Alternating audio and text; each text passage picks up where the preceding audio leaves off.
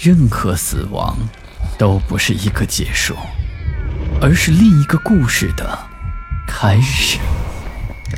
操纵这一切的是飘在背后的幽灵，还是隐藏在人心的恶鬼？欢迎来到霸天鬼话。古人有云，善有善报，恶有恶报，不是不报，时辰未到。我们生活在这个复杂的社会，不求能多做善事，只求别做恶事去伤害他人。今天，我们就来讲讲怪谈之恶报。这一天晚上，下着大雨，关好了窗户，朱森刚要准备去睡觉，就听到有人在敲门，那可是他的后门。都已经这么晚了，谁还会来家里做客呢？朱森判断，这肯定是个熟人，因为极少有人知道他家的后门，于是他匆匆地跑去开门。怎么是你？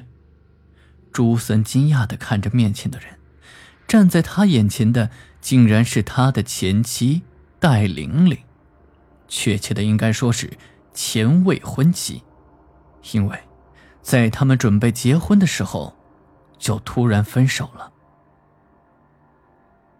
说起戴玲玲，她长得非常漂亮，一张可爱的脸蛋儿，身材又那么好，任哪个男人看到她都会情不自禁地爱上她。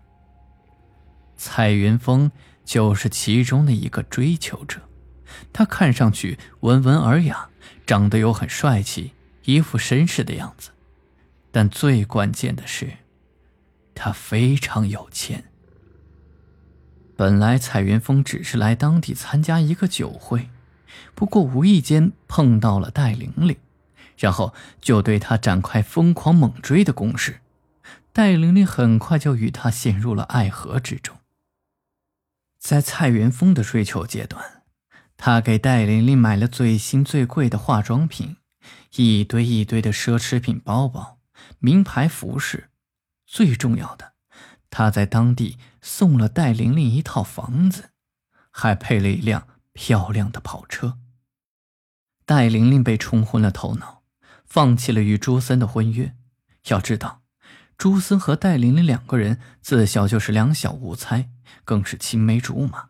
他竟然完全不顾朱森的感受，就这样跟蔡云峰走到了一起，最后跟着蔡云峰离开了小镇。爸，你就这样打算让我在雨里待夜吗？戴玲玲的声音还是那么的清脆。进来吧。惊讶过后的朱森平淡地说道。进到屋内，戴玲玲就一屁股坐在沙发上，很自来熟地端起茶几上的水杯，一口气喝干了里面的水。她渴极了。找我有什么事儿，说吧。朱森很清楚，没有事情他是不会登门的。还是你了解我，我的确有事找你。说这句话的时候，戴玲玲的脸上无不带着哀愁。于是接下来，戴玲玲开始叙说她的故事。据戴玲玲所说，那位她所倾慕的绅士蔡云峰，在刚开始的时候对她的确非常好，凡事都百依百顺，他想要什么都对他无所不应求。可到了后来，他就变了，变得自私自利，而且脾气暴躁，动不动对他还是拳脚相加。他实在忍受不了，就逃了出来。可是跑到外面之后，他无依无靠，更没有人能帮他，他还差点被人贩子卖到了大山里去。于是他就想到了朱森，他觉得朱森不是无情无义的人，他感觉看在过去的情面上，朱森会帮助他的。但他并没有注意到，朱森的脸色已经开始有些变化了。她还在喋喋不休地讲述着她的丈夫对她是如何粗鲁，而且还规划着与朱森以后的生活。终于，朱森忍无可忍，大声喊道：“行了！不要再给我讲你与丈夫的那些事儿，那与我又何干？当初我们不是说过吗？我走我的阳关道，你走你的独木桥。可是我依然还爱你的，当初只怪我冲昏了头脑。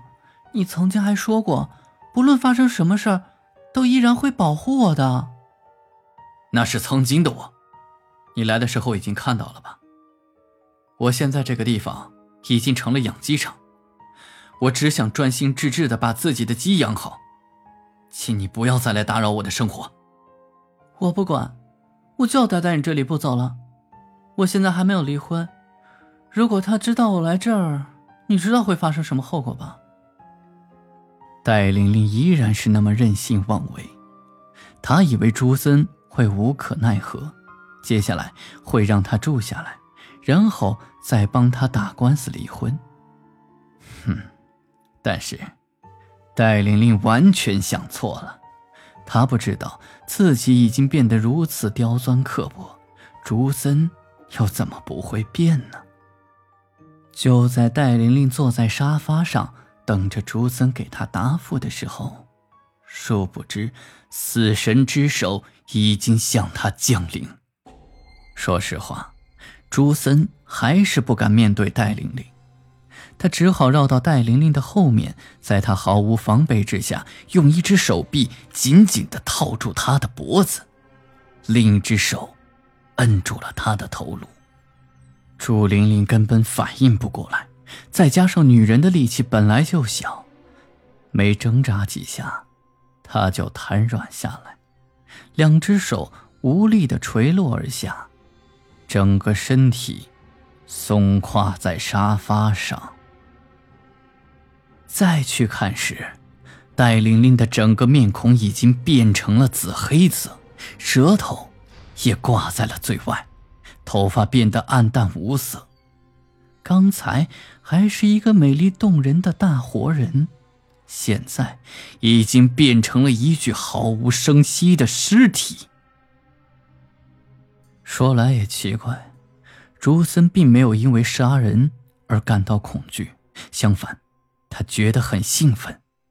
当晚他就把尸体处理得干干净净，而且处理得很快。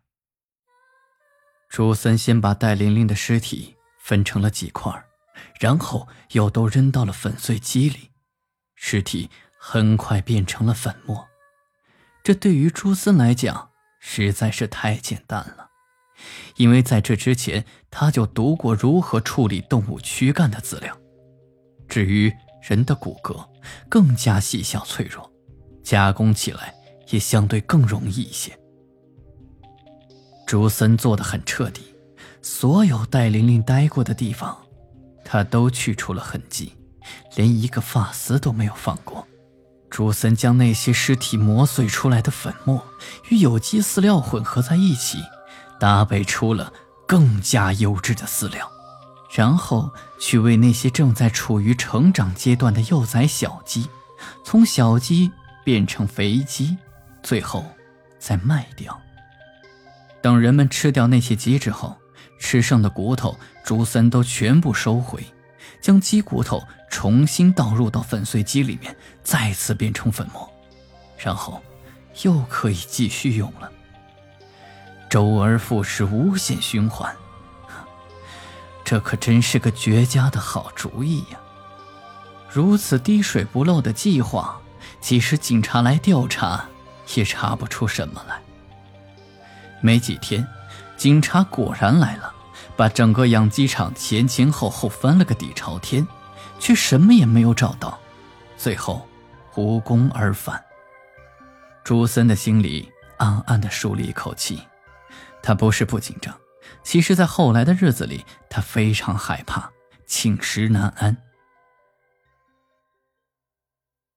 这一天的夜晚非常的宁静，整个夜空都显得无比黑暗。躺在床上的竹森辗转反侧，却怎么也睡不着。他感觉整个人都很沉闷，好像有什么东西压住他，喘不过气来。迷迷糊糊中，他好像看到一个女人趴在他的床上，那个脸孔看上去很熟悉。天哪，是戴玲玲！接着，竹森惊恐地看到，戴玲玲冲着他诡异地笑了笑。那姣好的脸蛋上突然变成了一片紫黑，然后慢慢地鼓起了一个脓包，那脓包越来越大，终于扑哧的一声胀破了，脓血顿时四散而尽，胀破的皮肉悬挂在脸上，看上去令人恶心至极。紧接着，他那张漂亮的脸蛋上又长起了一个脓包，鼓起胀破，与之前一样。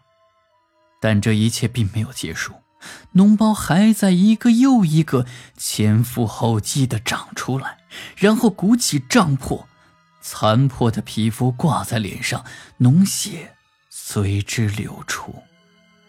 一瞬间，整张脸孔已经变得千疮百孔，看上去触目惊心，令人望而生畏，只剩下一双清晰可见的眼睛。